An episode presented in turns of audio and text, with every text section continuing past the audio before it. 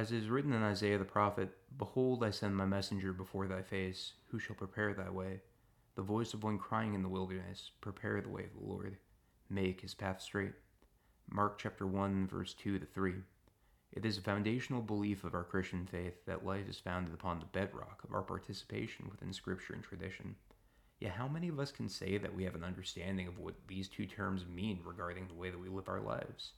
How many of us can say that we've seriously read the scriptures and wrestled alongside those who have devoted their lives to understanding the depth of their meaning? And ultimately, what do these texts written over 2,000 years ago have to say to us living in the 21st century? These, among many others, are the questions that we will be wrestling with in this weekly Bible study.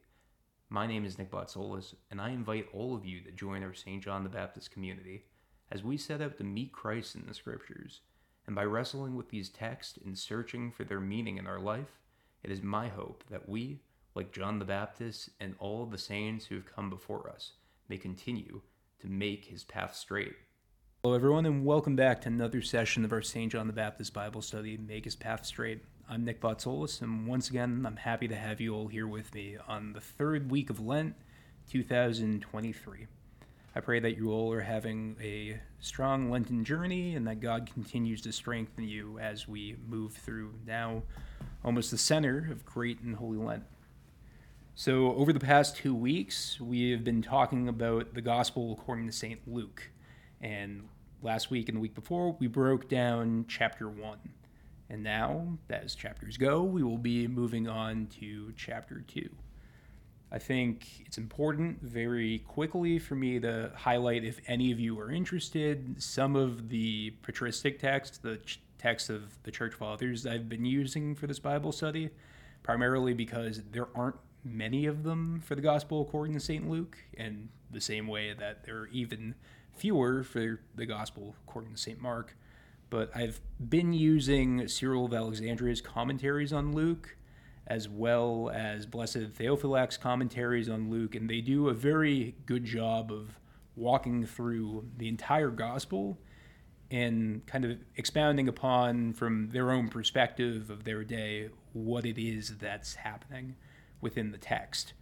So, if you're interested in looking at those sources as well as any of the sources that I've been using, uh, at the end in the show notes, I have a full list of every book that I've been reading for this process. And I'm only mentioning all of that again because the goal of this podcast isn't for me to just look at all of you and kind of ramble. It's for me to be able to give you the tools that I wish I had before I started all of this. So that way you can go and look into the text deeper on your own if that's something of interest to you. So, with all of that out of the way, let's move on to Luke chapter 2. Actually, before we move on, I think it's important to give a little bit of a brief summary of what happened in chapter 1, especially since we broke it up over the span of two weeks. So, within the first chapter of the Gospel according to St. Luke, we saw the announcement of the birth of St. John the Baptist. And Elizabeth, Mary's cousin, we hear was hidden for three months, so that way Mary would know six. I believe six months actually. So that way Mary would know that the sign the angel gave her that the Christ was to be born of her was true. So fast forward after the conception of John, we have the Annunciation, which we're about to celebrate. And the Annunciation is when the angel Gabriel appears to Mary. Remember this 12 to 14 year old girl and tells her that she's going to bear a son, and that son's name will be Jesus. And when Mary, who has free will and choice in this equation, willingly submits herself to the will of God and accepts to allow for the Messiah, the Christ, to be born of her, we hear that she is blessed among women. And the sign that she will be given, that all of these things will truly come to pass, is that her cousin Elizabeth, who was old and perceived to be barren is now very much so pregnant with a child. So Mary goes immediately to visit her cousin Elizabeth. And when she meets Elizabeth, it said that the baby in her womb, St. John, leaps for joy, and Elizabeth is then filled with the Holy Spirit. So that's the prophecy of what's coming. That's the confirmation of what's happening there. And then after that, we hear of the birth of St. John. And we also hear about Zechariah, his father's prophecy of all of the things that have come to pass. And within that prophecy, within that song, we see two things happening. We see primarily Zechariah prophesying of the Christ who is coming. But then afterwards, in the second part of the prophecy, Zechariah addresses his child, the eight day old John, who has just been named, and he speaks of the role that he's going to play as the forerunner who's going to prepare the way for the Lord. So that's the preamble about what we've seen so far. And moving on, we're going to see in the beginning of chapter 2 the birth of Jesus. Something that, as Vince over here reminded us, may be very familiar to us from our dear friend Linus from the Peanuts and the Charlie Brown Christmas special. So, with all that out of the way, let's move on to verse 1 of chapter 2. In those days, a decree went out from Caesar Augustus that all the world should be enrolled. This was the first enrollment, when Quirinius was governor of Syria. And all went to be enrolled, each to his own city. And Joseph also went up from Galilee, from the city of Nazareth, to Judea, to his city of David, which is called Bethlehem, because he was of the house and lineage of David, to be enrolled with Mary his betrothed, who was with child. And while they were there, the time came for her to be delivered. And she gave birth to her firstborn son, and wrapped him in swaddling clothes, and laid him in a manger, because there was no place for them in the inn. So, breaking down what's happening here, if we look in the first verse, what's happening with the identification of Caesar Augustus and Quirinius? Well, we see again, since St. Luke is writing a history from a Hellenistic perspective, he's dating his text, he's dating the events that are taking place. And they didn't have the concept of BC AD that we have today. So the way that events would be dated would be identifying who are the rulers of that day. Yes, we don't have any, well, at least physical evidence of the existence of Quirinius, but these things pop up all the time historically, primarily because you don't hear much about rulers throughout history unless they did something extremely significant. For instance, we all know the records of Caesar Augustus. So, if there's a scarce amount of evidence, we'll say, of a ruler existing, well, that's not an indicator that that ruler didn't exist, but rather it's an indicator that maybe they just didn't make socially a massive impact on their governing. So, with that out of the way, we see okay, Luke is continuing his motif. He's dating the things that are happening. And we see that's around the time when Caesar Augustus was ruler. And same with Quirinius in Syria. And we hear that all went to be enrolled, each to his own city. And Joseph also went up from Galilee from the city of Nazareth to Judea to the city of David, which is called Bethlehem, because he was of the house and lineage of David. So there's a census that's taking place. And the reason why a census would take place is because the Romans needed to get a count of all of the people within the empire they were occupying. And if that was the case, well, what's the best way to try to do that when you have a bunch of nomadic people, such as we see within the Israelites? Well, you have to call them all back to their homeland. You need to call them all back to their hometown, in a sense. So that way they can keep an account of who's where and what they're doing. So that way the Romans can figure out okay, how much money is coming back for us in our taxes, the taxation that we're going to have of these people.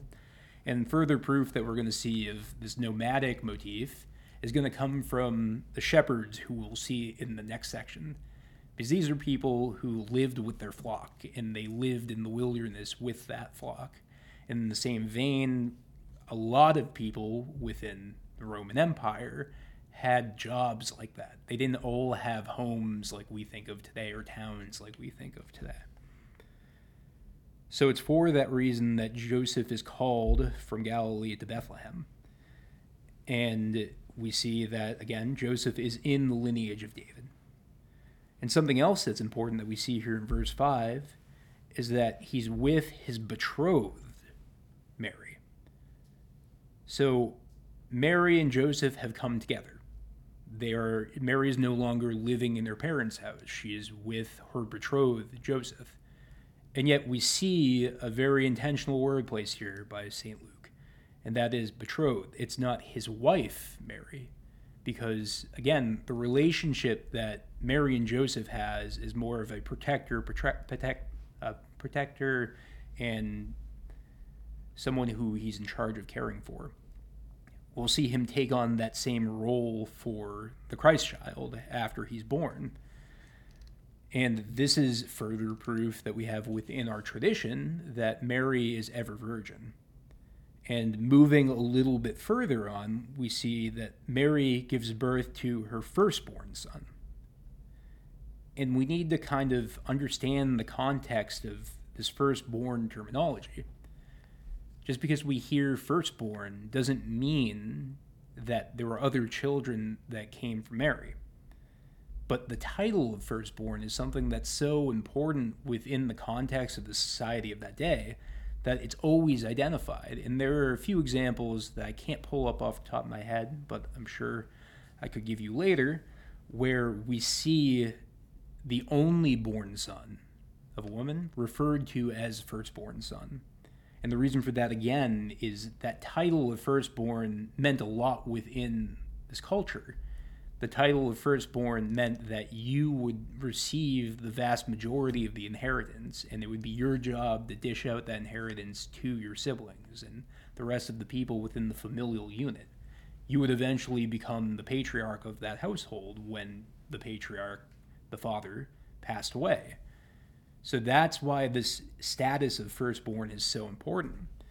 And theologically, we also have to think about it this way well, if Christ is the Messiah, if Christ is the only Son of God, well, what title does he also receive as Son of God? He is the firstborn, he is the firstfruits. And as we're going to see later, in him, so in our participation in the life in Christ, we become participants in that same gift. We all become of equal status with the firstborn of old. Because Christ ultimately is that firstborn of God, those first fruits. And we see that Mary wraps him in swaddling clothes. So she swaddles him as you would a baby today. And he's laying in the manger because there's no room in the inn. So, this motif of having no space in Bethlehem has already been laid out for us in the beginning when we see that the census is taking place. Bethlehem is a small village, it's full of people right now who are coming back for the census. And because of all of that, there's no space for these poor people that we see in Mary and Joseph for them to be able to stay. So, from humble beginnings, we see the birth of Christ take place.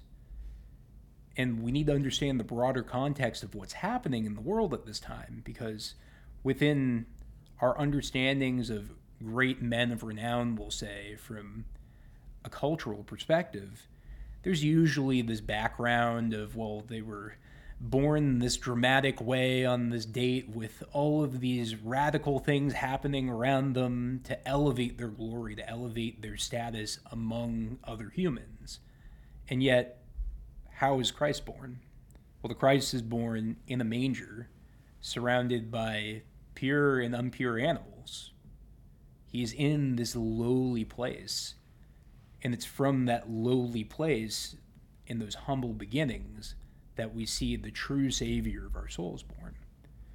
This might be something that we take for granted because in America in particular, we, in our history, like to talk about all of the presidents and people who have come from these lowly beginnings. And if we look at a lot of older campaign trails. It's these fights between individuals being like, well, no, I was born in a log cabin, or no, I was born in this lowly state. It's something that we pride ourselves with in our society now. But within the Roman society, within the Roman context, this would be completely contradictory. If you went around saying that your ruler, your king, was born in a manger, well, they'd look at you and they say, Are you kidding me? Like, that guy wasn't meant for anything because his destiny would be perceived as lying in where he was born, in the state that he was brought forth. He had to come from nobility. And yet, with Christ being in the line of David, we see that nobility is still at play.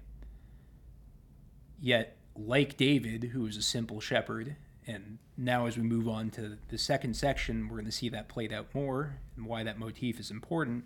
But like David, who came from humble beginnings, Christ has come from the most humble example that we can think of within the scriptures.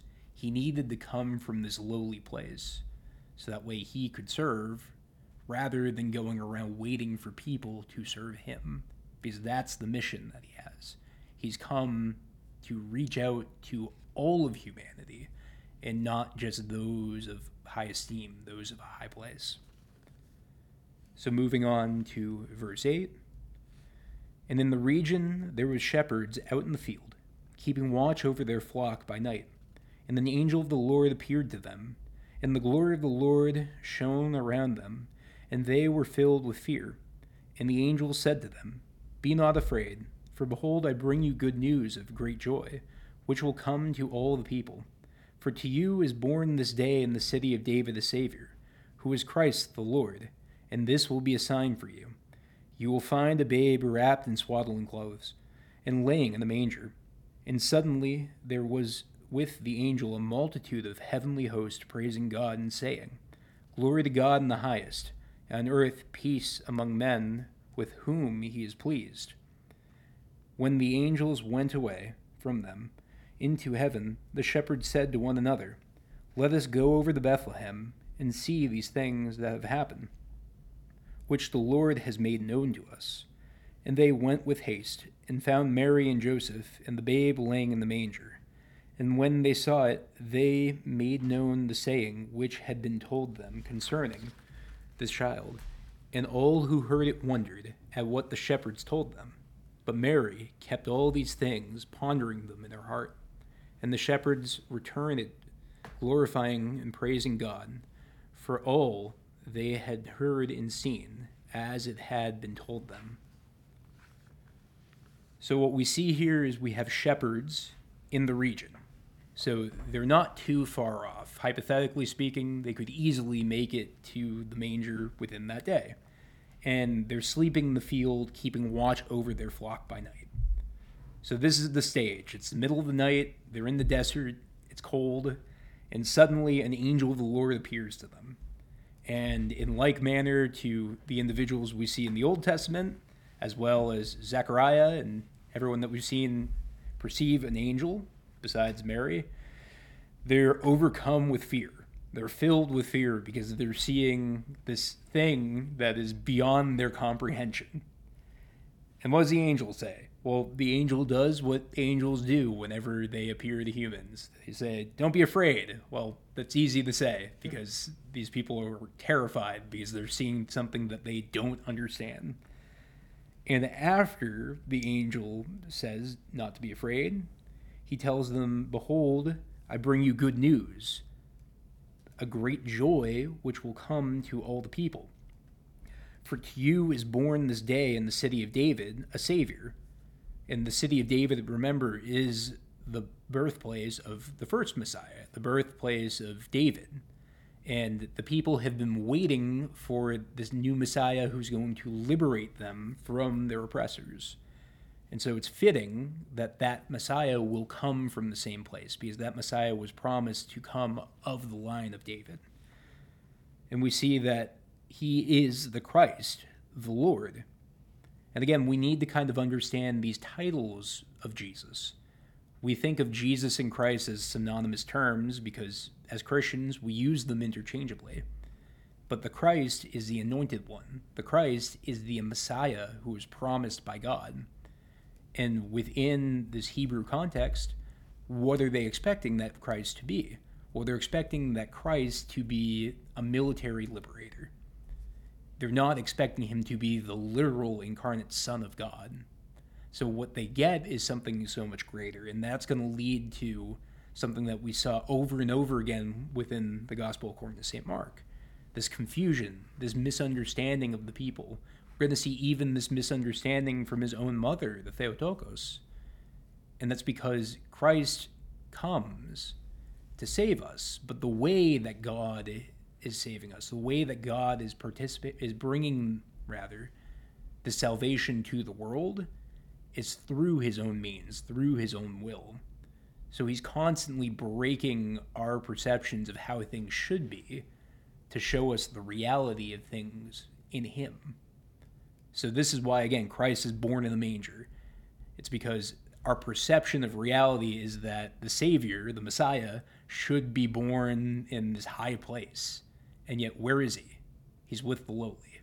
And that's why the gift of the gospel, especially as emphasized by St. Luke, is given to all of humanity, not just those in high esteem. And we see that the angel gives the shepherds a sign. And he says, The sign to you will be you'll find a baby wrapped in swaddling cloths lying in the manger. So with any angelic revelation that we see, any revelation of God that is, there's always going to be a concrete sign that's attached to it. This isn't something as simple as people looking at tea leaves and seeing a symbol and all of a sudden saying, well, this is my fate. This is what God is trying to tell me. Rather, whenever an angel makes a proclamation, especially in the Old Testament or as we're seeing here, to somebody of some great revelation, the proof is going to be something that can't be explained. The truth is going to be revealed by something such as Mary greeting Elizabeth and the babe in her womb leaping for joy. These radical examples are what confirm these proclamations from God. And that's kind of a warning to us that if we're looking around for signs of the future or signs of things to come, well, that's not really how God has shown us that He manifests within the world. Everybody's constantly trying to predict when the ends of things will happen, and yet we forget that Christ tells us we will not know the time nor the hour when the Son of Man returns. Yet, when God goes out of his way through his messengers to give human beings a message of some great thing that is to come, as we see here, when those individuals are sent out, because again, this has to be something that's accepted freely. The shepherds debate again amongst themselves whether or not they're going to go, and they choose to go and see this great thing. And when they see that the child is born in the manger, especially if we're understanding the broader context of what's happening, where that's not something that would typically happen, that's not actually a marker from a historical perspective of a great person being born. When they see that, it solidifies in their mind what is happening. It's for this reason that beforehand we see the angels suddenly all appear around this one messenger and cry out, Glory to God in the highest, on earth peace among men with whom he is well pleased. What does it take for us, humanity, to be pleasing in the eyes of the Lord? Well, if we go back to Mary, when she accepted to be a participant within the will of God, to allow for the Christ to dwell within her. We see that in her example of this cooperation, in her example of this aligning oneself with the ultimate will of God, that is what makes us pleasing in God's eyes. That is what makes us an acceptable offering in a sense. So when we offer our whole self to God, when we offer our whole life so that way we can be co-workers with him that's when we're on this path that's when we hear the angels cry out glory to god in the highest on earth peace among men with whom he is well pleased that's with humanity whom he is pleased. In the way that he is pleased of his creation pleased us of us humanity is when we willingly choose out of our free will to be co-workers and participants with his will. Because god isn't a tyrant. He's not coming to force us to participate in his will. Yet we are offered as a gift the ability to be able to be participants in that will. And the only way that we can kind of start to discern that will and figure out, okay, what is it that God is calling me to do as an individual is by growing our relationship with Him, by coming to church and participating liturgically in a life in Christ, by praying and in our own time setting out to try to build this relationship with Him one on one, by reading His scriptures, that way He can speak directly to us these are all ways that we grow this life in Christ. And it's through growing this life in Christ that we'll be able to discern okay, what is it that He is calling me to do? What is it that will, what is it that I can do, rather, that will align me with the will of God? So these are the questions that we need to be asking. And these are the questions that are asked here by the shepherds. Because when they see the angel go away into heaven, the shepherds say to one another, Okay, well, that was a weird thing. Let's go to Bethlehem and see the things that have happened, which the Lord has made known to us. Because the messenger of the Lord has just come. The messenger has told them. And then, in dramatic fashion, we see all of these other messengers appear and cry out as one. So they go with haste. They're not slowly making their way. They're taking their flock and they're going somewhere else, and they're going as quickly as they can. And when they go there, they find Mary and Joseph and the Christ child lying in the manger. And when they see that everything was as the angels told them they would be, they go and cry out to all of the people in the region glorifying and praising God for all that they had heard and seen. So, what we see here is another example of St. Luke showing us his hand, in a sense. He's showing us his sources. Because, as we mentioned last week with a couple of these situations, such as the individuals who saw the great things happen with the birth of John, when we see this motif of groups of individuals going off and glorifying and praising God for all that they heard and saw, we see that the seeds are being planted by witnesses before the Christ has even been made fully manifest to the world.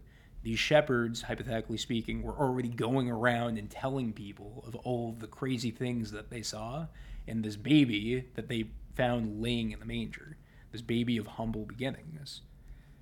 And we see again an example of St. Luke showing his hand with sources here when we hear Mary kept all these things, pondering them in her heart.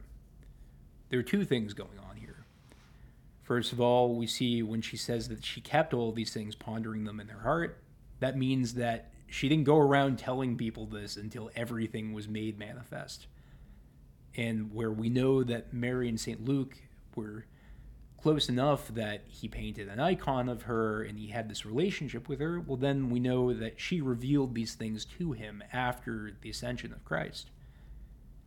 But when we see that she keeps them and she ponders these things in her heart, we see that there's still some questioning happening from Mary of what type of child is this?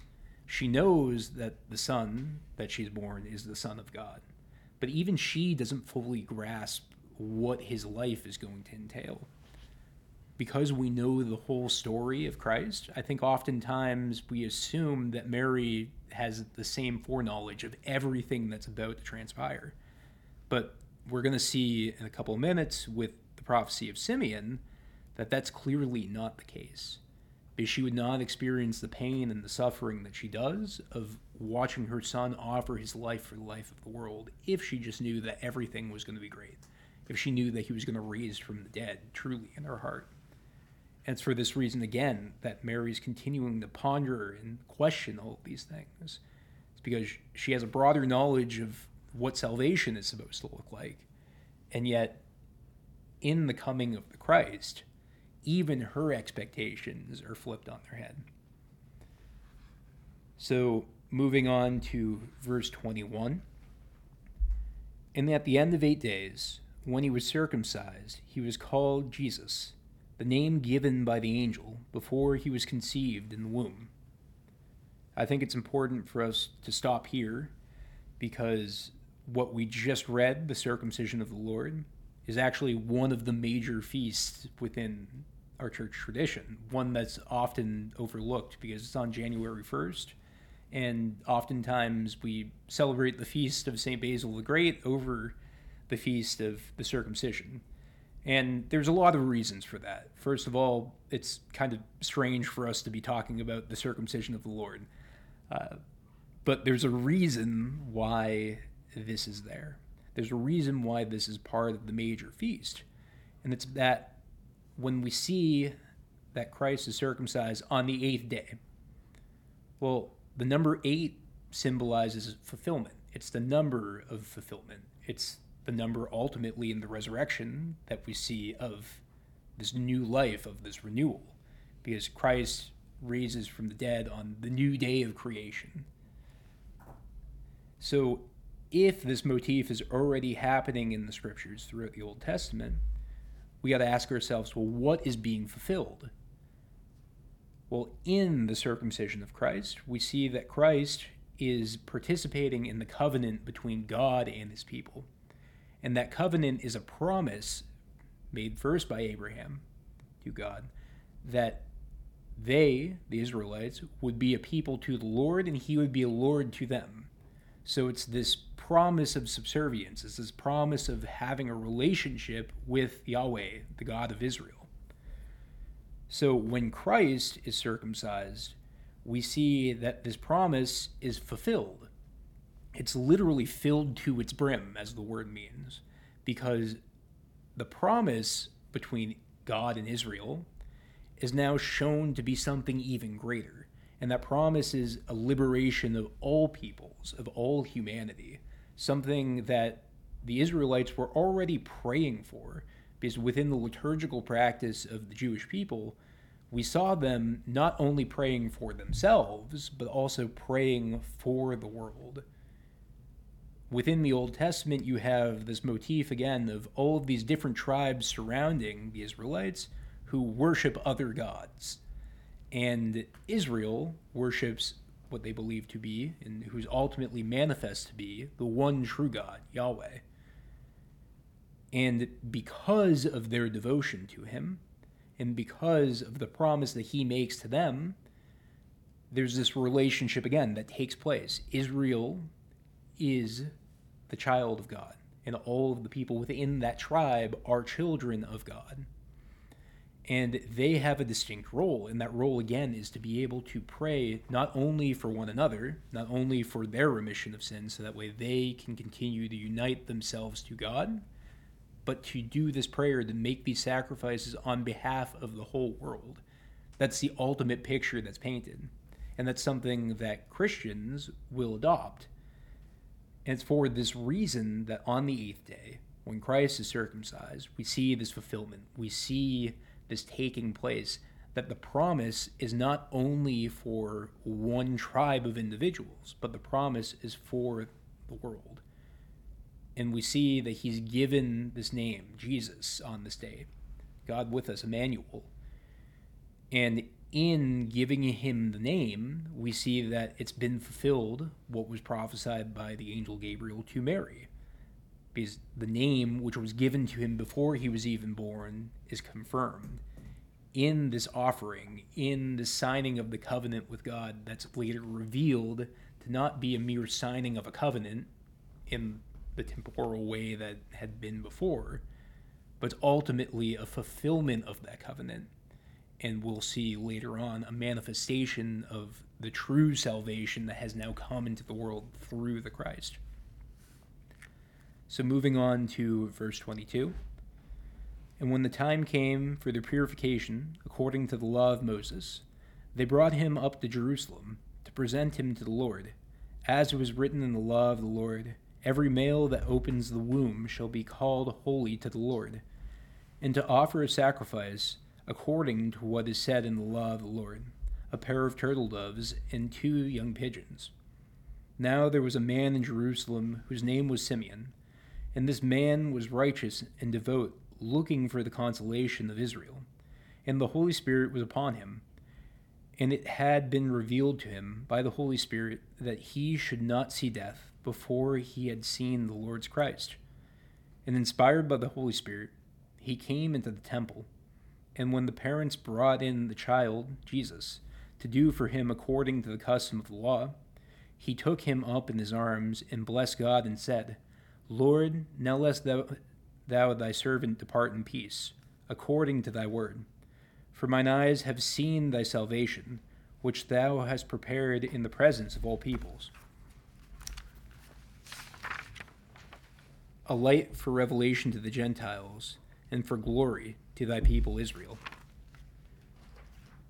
So we see that 40 days have passed since the birth of Christ. And when the time comes for the purification, as for the law of Moses, the child and his mother come into the temple. The mother, Mary, for the rite of ritual purification, and for the firstborn son, Jesus, to be offered to God. Because again, this is what's part of being the firstborn son. You are the heir not only to the goods of your family, but you are the heir within this line of the children of Israel. And I think we need to kind of understand here well, what does this mean for us Christians? Because this is a practice that we still engage in. 40 days after a baby is born, we bring that child into the church for the churching, where the mother and the child are first welcomed back. And when that happens, the priest takes the baby up in their hands and brings them up to the altar table. And the reason for this isn't because the baby is going to be promised to be a priest someday or some of the other kind of folklore that surrounds the tradition, but rather it's because all children through Christ, so all of us who are going to be baptized in the Christ, all of us who are living this life in Christ, as I mentioned earlier, are given this firstborn status. And yet, if we're going to live a life in Christ, as St. Paul tells us, we need to be co crucified to him. We're making a promise of offering our whole life to Christ. So when we bring the child up in front of the altar, the place of sacrifice, the place where Christ offers us his body and his blood for the life of the world during every single Eucharistic gathering that we have. What we see is that child is being brought in this way into the fold. That child, even though they're not of an age of reason yet, is given the gift of becoming a child of God. And symbolically, that's what's taking place. So we all become firstborn, men and women alike, within a life in Christ. And if we're being brought up in a family that's already a Christian family, this is the reason why we have infant baptism. Because our baptism, our life in Christ, is something that we renew every single minute of every single day. It's not something that just happens once and then we're set. Or it's not something that has to happen multiple times so that way we can wash away the stain of our sin. That's not the case.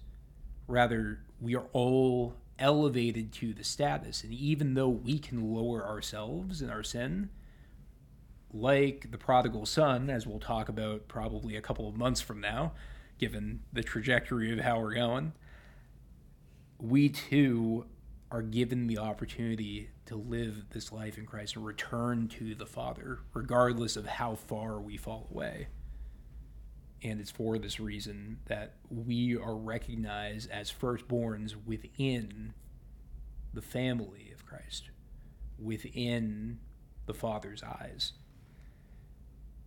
And we see here that, again, what's happening when they enter Jerusalem for this 40 day blessing is what was written in the law the Lord.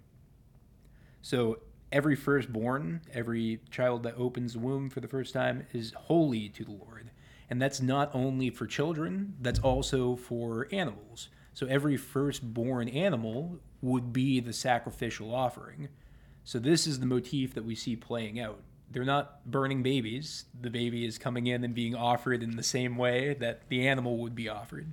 Because when the animal is offered as a whole burnt offering, well, that's again offering the gift that was given to us by God. And this is the way that God had prescribed to his people in the Old Testament, in the Old Covenant, to be able to pay this honor. It's by burning whole burnt offerings of animals. And those animals would come from the first fruits of the harvest, from the first fruits of the flock. And in that same vein, the human first fruits are offered up to God to continue that motif, to continue this lineage. And we see that the sacrifice that is offered here of a pair of turtle doves and two young pigeons, if we're a bit familiar with Levitical law, this isn't the most valued offering that could be made. The most valued offering would be a bull, the, the first fruits of the flock, like I said. But the option for people of low esteem, people of poverty, would be to be able to bring turtle doves and two pigeons, some uh, clean birds to offer up to God, because that was something that was more affordable. And again, this is reminding us of the place that Jesus is coming from. He's not rich, his family isn't rich. And that's continuing to play out this motif that St. Luke will hammer home over and over again of great things coming from lowly places and the elevation of the lowly because of the creator of all descending and making our elevation in him possible. Now, we see the introduction of another character as they're entering the temple, and that's Simeon, a man who is said to be righteous and devout, looking for the consolation of Israel. And we hear, like with Zechariah and Elizabeth and John and the Theotokos before, he is filled with the Holy Spirit. And through some way, the Holy Spirit has revealed to him that he should not see death before he had seen the Lord's Christ. So he has this inkling that he's not going to die before he sees the salvation of his people. And we see that he's not constantly in the temple. He's not a priest or anything like that. Yet he's in verse 27 inspired by the Spirit and he comes into the temple. And when the parents are bringing in Jesus to do for him according to the custom, in swoops Simeon and he picks the baby up in his arms and proclaims what comes next. So, to again paint the picture, we have this guy coming into the temple, sees this baby. Holy Spirit inspires him to realize who this baby is because, again, there's nothing distinguishing him. They're these poor people coming in with their birds to offer for the 40 day blessing. And yet, this man who is waiting for the consolation of what's to come, inspired by the Holy Spirit, identifies this lowly child as the Christ. And as he picks the baby up in his arms, the Christ child, he cries out, Lord, now let thou servant depart in peace according to thy word.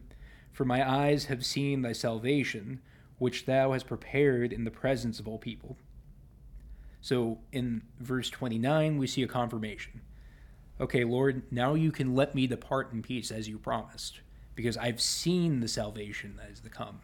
Simeon, again, is an old man, well on in years, and he's not looking up to God and saying, okay, you know, I've seen the good things to come, so I can die now. This is all I've been waiting for, just, you know, for me to be able to get my get out of jail free card in life. No, that's not it at all. Rather, what is emphasized here is a sign that this is the Christ. And through the prophetic words of Simeon, we see a confirmation of what has already been prophesied to him. It's that in his old age, he will see the salvation that is about to come. Salvation that's going to take another 33 years, but he is going to receive that promise and he says that his eyes have seen the salvation which thou, God, has prepared in the presence of all people. So the salvation is not only for Simeon and not only for the people of Israel, but it's for all people. And we see in verse 32 a light for revelation to the Gentiles. So he's again solidifying this reality. He's saying that this salvation is not only for Israel, as we see in the second section of verse 22, but it's a light for revelation to the Gentiles as well, for those who are outside of the fold. But ultimately, it's for the glory of thy people Israel. So it's for the glory of all of those who are waiting before this revelation of the Christ for the Christ to come. Because again, Christ is revealed throughout the entire Old Testament as through a shadow, as through a veil. And it's through these great prophets, it's through these people who are desiring to live this life in the Father that we continue to see these revelations taking place of who he's going to be, with the ultimate manifestation being what we see here the Messiah, the Christ, the Son of God being born. Now, moving on to verse 33, we see a second part to the prophecy of Simeon. And his father and his mother marveled at what was said about him. And Simeon blessed them and said to Mary his mother, Behold, this child is set for the fall and rising of many in Israel, and for a sign that is spoken against. And a sword will pierce through your own soul also, that the thoughts that throughout the thoughts out of many hearts may be revealed. So what do we see here in the second part of this prophecy? Well, I think before we move on to the rest of the prophecy of Simeon, it's important to quickly address the identification of Joseph as being his father. We know, because we've already read the first chapter, that Joseph is not the father of Jesus. God is the father of Jesus Christ, God the Father. Yet Mary is his mother. And oftentimes people take verses like this and they say, well, okay, this is clearly a later addition within the text, so, you know, we can kind of throw away the entire book. There wasn't this motif originally of Jesus being the Son of God. That was something that was added later by the Christians, and these are all innovations. But we need to also understand, in counter to that, the title given to Joseph Joseph is playing this role of protector. Joseph is playing this role of the man who is going to rear Jesus and bring him up in this world. So, in this world, he is filling that role of father. But there's also another way that we could look at this, and it's that if Mary went around telling everybody, no, this child was miraculously received, he is the Son of God, they'd stone her because she'd be seen as a crazy person. So, for all intents and purposes, as is perceived by the people, Joseph is the father of Christ. We are Christians. We know the whole story. So we know that he is not the biological father of Jesus, but he is still playing that vital role. So I think that's just something that's important for us to touch on briefly because we're going to hear this again in a future section. Yet oftentimes, again, people bring up these arguments, and I think it's important for us to be able to have the tools to kind of think about them from a different perspective. So that way we're not just caught off guard the minute somebody says something like that. Now, moving back into the prophecy of Simeon, we see Simeon bless them, that is Mary and Joseph, and then he singles Mary out. So he singles out the mother, which, again, would not be something that was socially acceptable at the time If he was to address anyone, it was going to be the patriarch, the, the father of the household. And yet Simeon, filled with the Holy Spirit, prophesies to Mary, Behold, this child is set for the falling and rising of many in Israel, and for a sign that is spoken against. So what do we see here? We see that those held in high esteem, those in high place, are going to fall because their status that they've been holding themselves up to is revealed to not be greatness as was perceived before. Those of high esteem were seen as elevated within a social context. And yet, in the coming of the Christ, we see the rising of those who are fallen, the rising of those who are seen as lowly. And as a sign, we're going to see those who are spoken against. So for a sign, we're going to see this is what is manifesting. What is written on their hearts is going to be revealed through the signs of the elevation of those who are lowly and the descent of those who choose not to live a life in Christ, choose not to lower themselves as Christ has lowered himself. And we see in verse 35 this prophecy, and the sword will pierce through your own soul also that the thoughts out of many hearts may be revealed. What we see here is the first prophecy of the crucifixion within St. Luke's gospel account. And what he is telling Simeon, that is, Mary, is that in watching your son offer his life for the life of the world, you will experience similar pain. You will experience the heartache of watching him do this because that ultimately is the plight of a mother.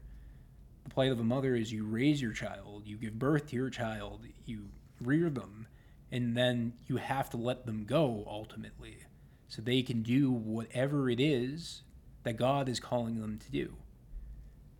And yet, you have as a counter children who are not allowed to grow, are not allowed to leave the house. And when they come to that age of maturation, and that motif is continuing to play out, they're held back from being able to do what it is that God has called them to do. And that comes from a desire to kind of cast off pain, that comes from a desire to not allow for them to go and face the struggle that exists out in the world. Yet, as we see in the example of Christ, that is the struggle that each and every one of us is going to have to face in one level or another. So, it's the role of a mother to prepare their child for the task that's at hand. And when it's time for that child to go and start their own life, to go and serve God as He's calling them to do, well, then the experience that will take place will be like a sword piercing through your own soul, also. Because you're going to have to watch them struggle. You're going to have to watch them take on these crosses that you yourself cannot take away from them. And this is the experience that Mary, the Theotokos, is going to take on in her ministry, in rearing Christ and allowing for him ultimately to offer his life for the life of the world. And moving on to verse 36 And there was a prophetess, Anna, the daughter of Phanuel, of the house of Asher.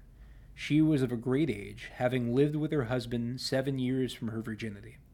And as a widow, till she was eighty four, she did not depart from the temple, worshipping with fasting and prayer night and day.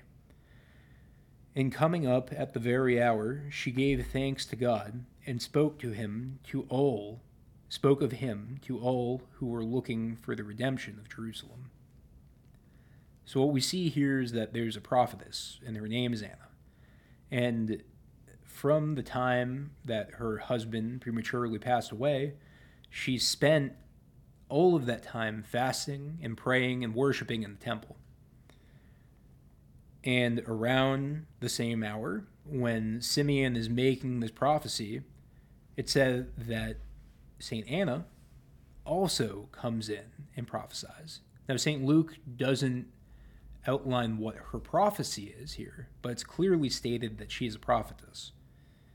And what's important about her is that we see in verse 38 that coming up at that very hour, she gives thanks to God. So that's when she makes her prophecy. She sees the Christ. She also experiences this coming of the Savior that Simeon experiences.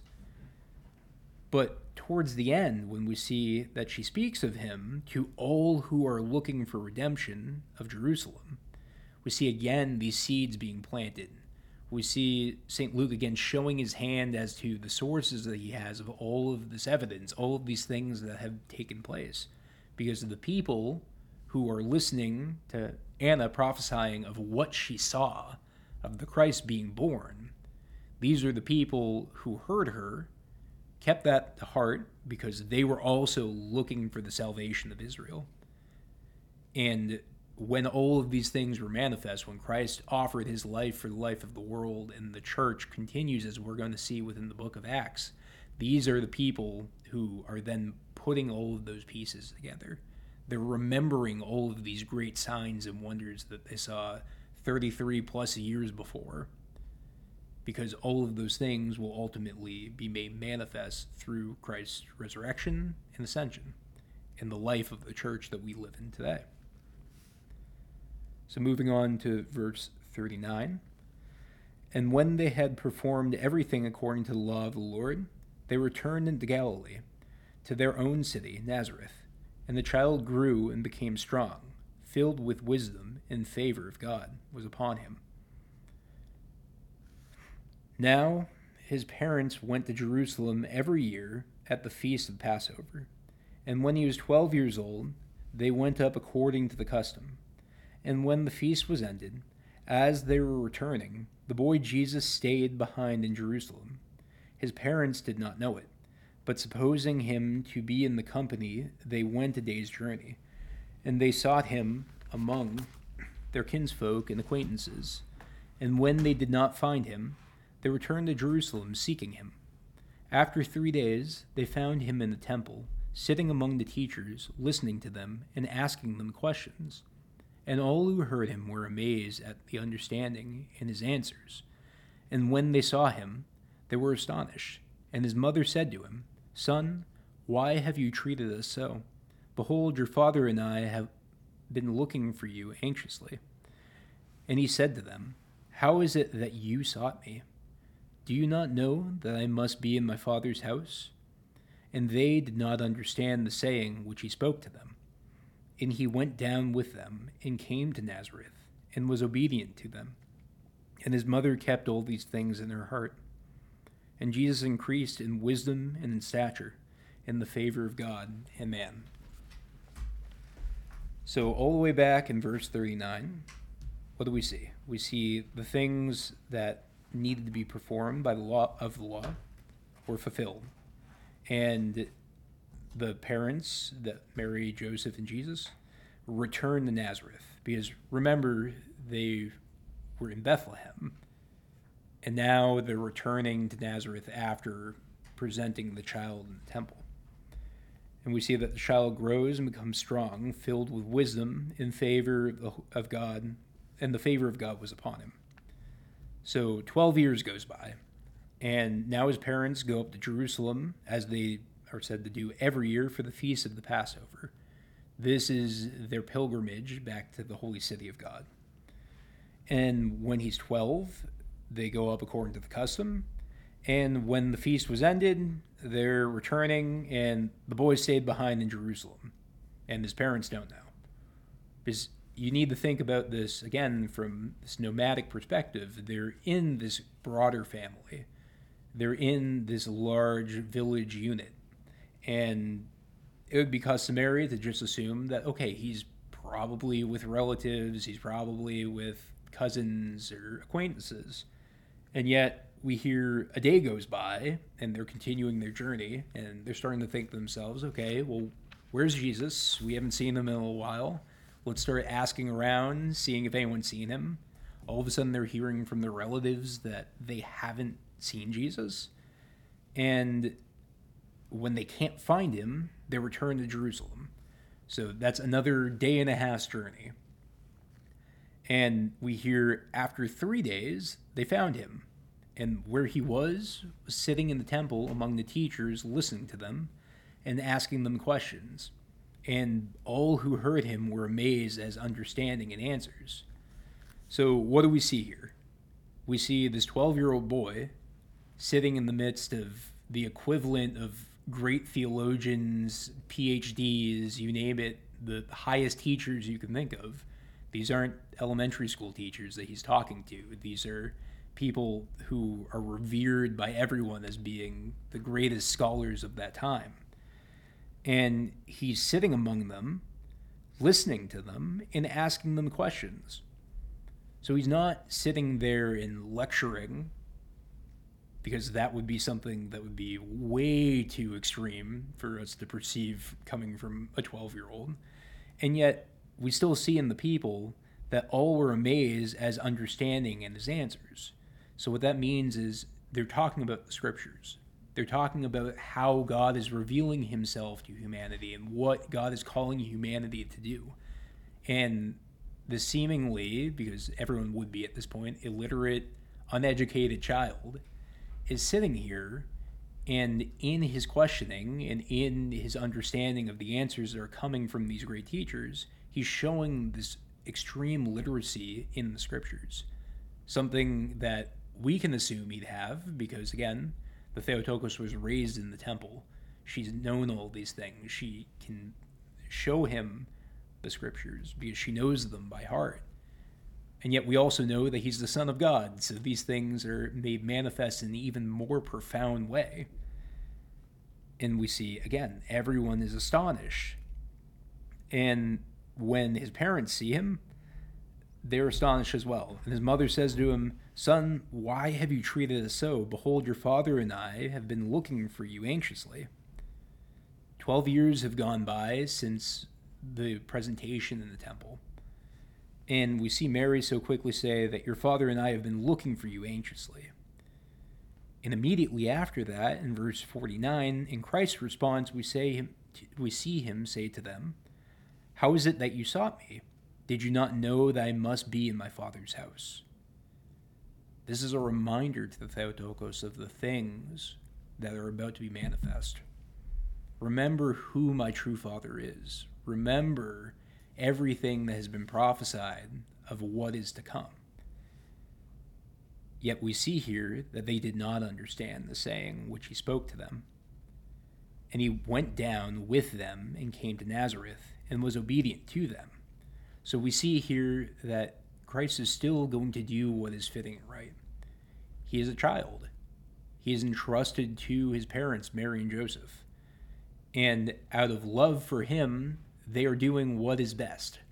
So he's not going to go off. We don't see any more narratives, especially within St. Luke's account, or really any narratives whatsoever within the other Gospels of Christ and his antics as a teenager or a child. Because it's not important for the overall narrative of what our salvation looks like. Again, we talked about apocryphal texts last time, such as the quote unquote Gospel according to St. Thomas. And I made the statement that there's no such thing as a gospel book that doesn't have a crucifixion or resurrection within it. But if you look at Thomas, well, it's not the gospel because it's a collection of stories and sayings of Jesus, but there's no core of his incarnation, his crucifixion, and his resurrection. Because that's the foundation of our faith. And that's the reason why Matthew, Mark, Luke, and John are the four gospel books. Because although they're coming at it, the story, from a different angle, and they have different emphases that they're highlighting, they're still revealing to us this ultimate saving work and this ultimate call that each and every one of us has as Christians today to live this life in Christ. So again, we see that Christ is obedient to his parents, and he returns with them to Nazareth. And his mother, in the very end, Mary, is said again to have kept all of these things, pondering them in her heart. So again, she's holding on to these things, but she's not holding on to them in the sense that she's burying them away. Rather, she's pondering on them. She's trying to make sense of what's happening even though we see that she does not understand the sayings which he spoke to them. And within the final verse of this chapter, we see that Jesus increases in wisdom and in stature, and in favor with God and man. So, what does this last verse mean? Well, when Christ is increasing in wisdom and in stature, with this association between the two that we see, what we hear is that the manifestation of his knowledge, the manifestation of his wisdom, is going to reveal itself in ways that are fitting for his age, for his stature. And that's the reason why he doesn't manifest himself until he's in his 30s to the world.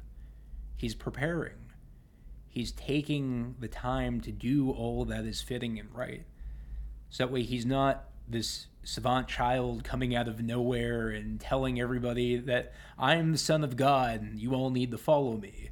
Well, if you saw that happening, especially within that context, you'd either start to throw stones at that individual and say that they're possessed by a demon, or you'd be so overcome by the great signs and wonders that followed him that you would just have to follow along and say, okay, you are God. I am willingly, well, unwillingly in this regard, following in your footsteps.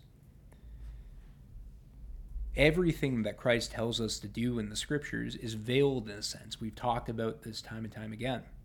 And the reason why he preaches to us in parables, he teaches us in this veiled kind of way, is because we need to freely have the opportunity to follow in him, follow in his footsteps, and ultimately be led to the Father. It's for the same reason that the ascension is a sign of mercy because in Christ's ascension, in his raising and ascending and leaving us, that gives all of us here in the world today, in the state, the opportunity still to return to the Father, still to seek salvation in Him.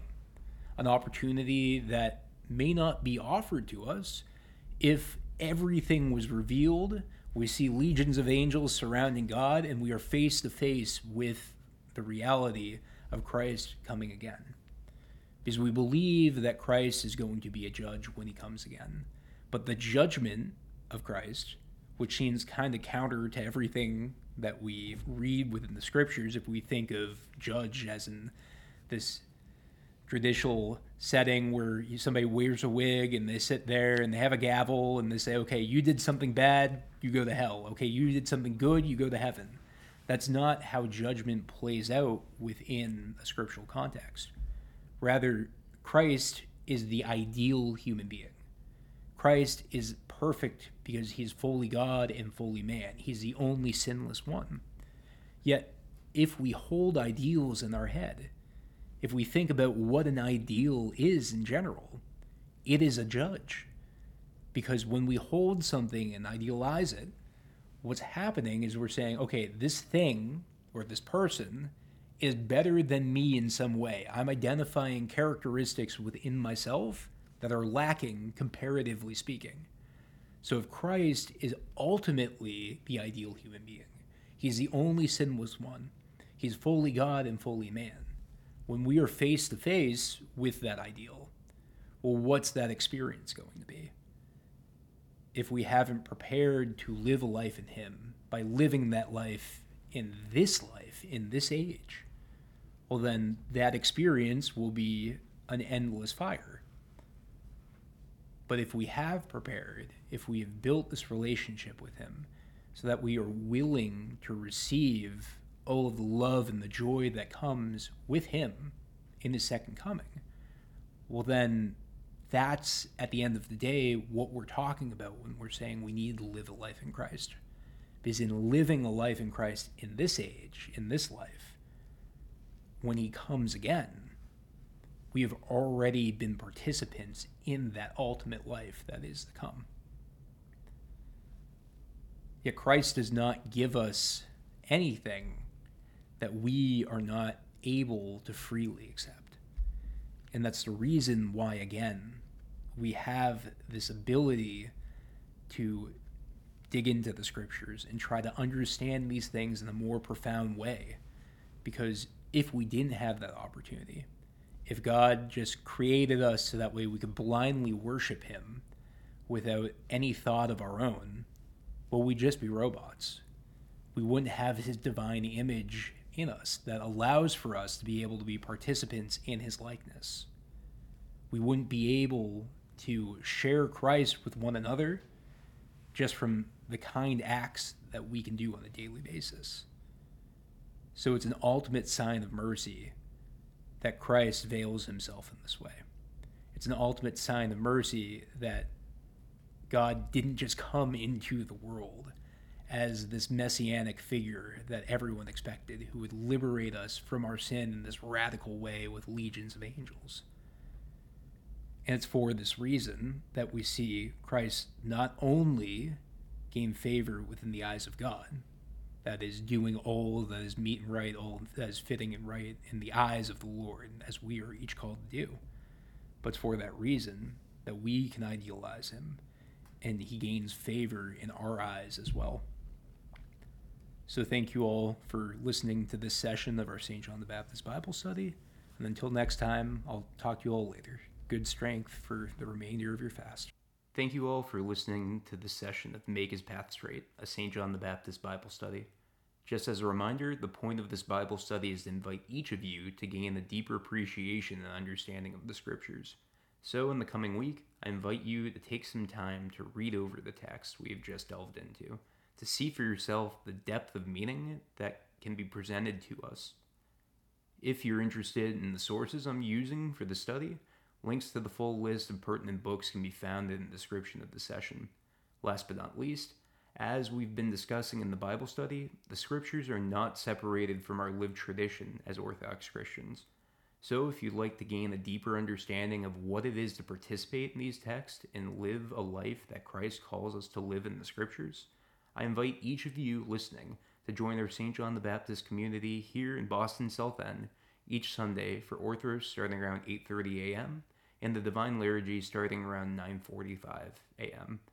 If you don't live in the Boston area, no worry. I've also linked in the bio the directory of Greek Orthodox churches as a resource so that you can find Orthodox churches near you. As always, thank you for listening, and may St. John the Forerunner give us strength as we all set out to draw near to Christ and make his path straight. Amen.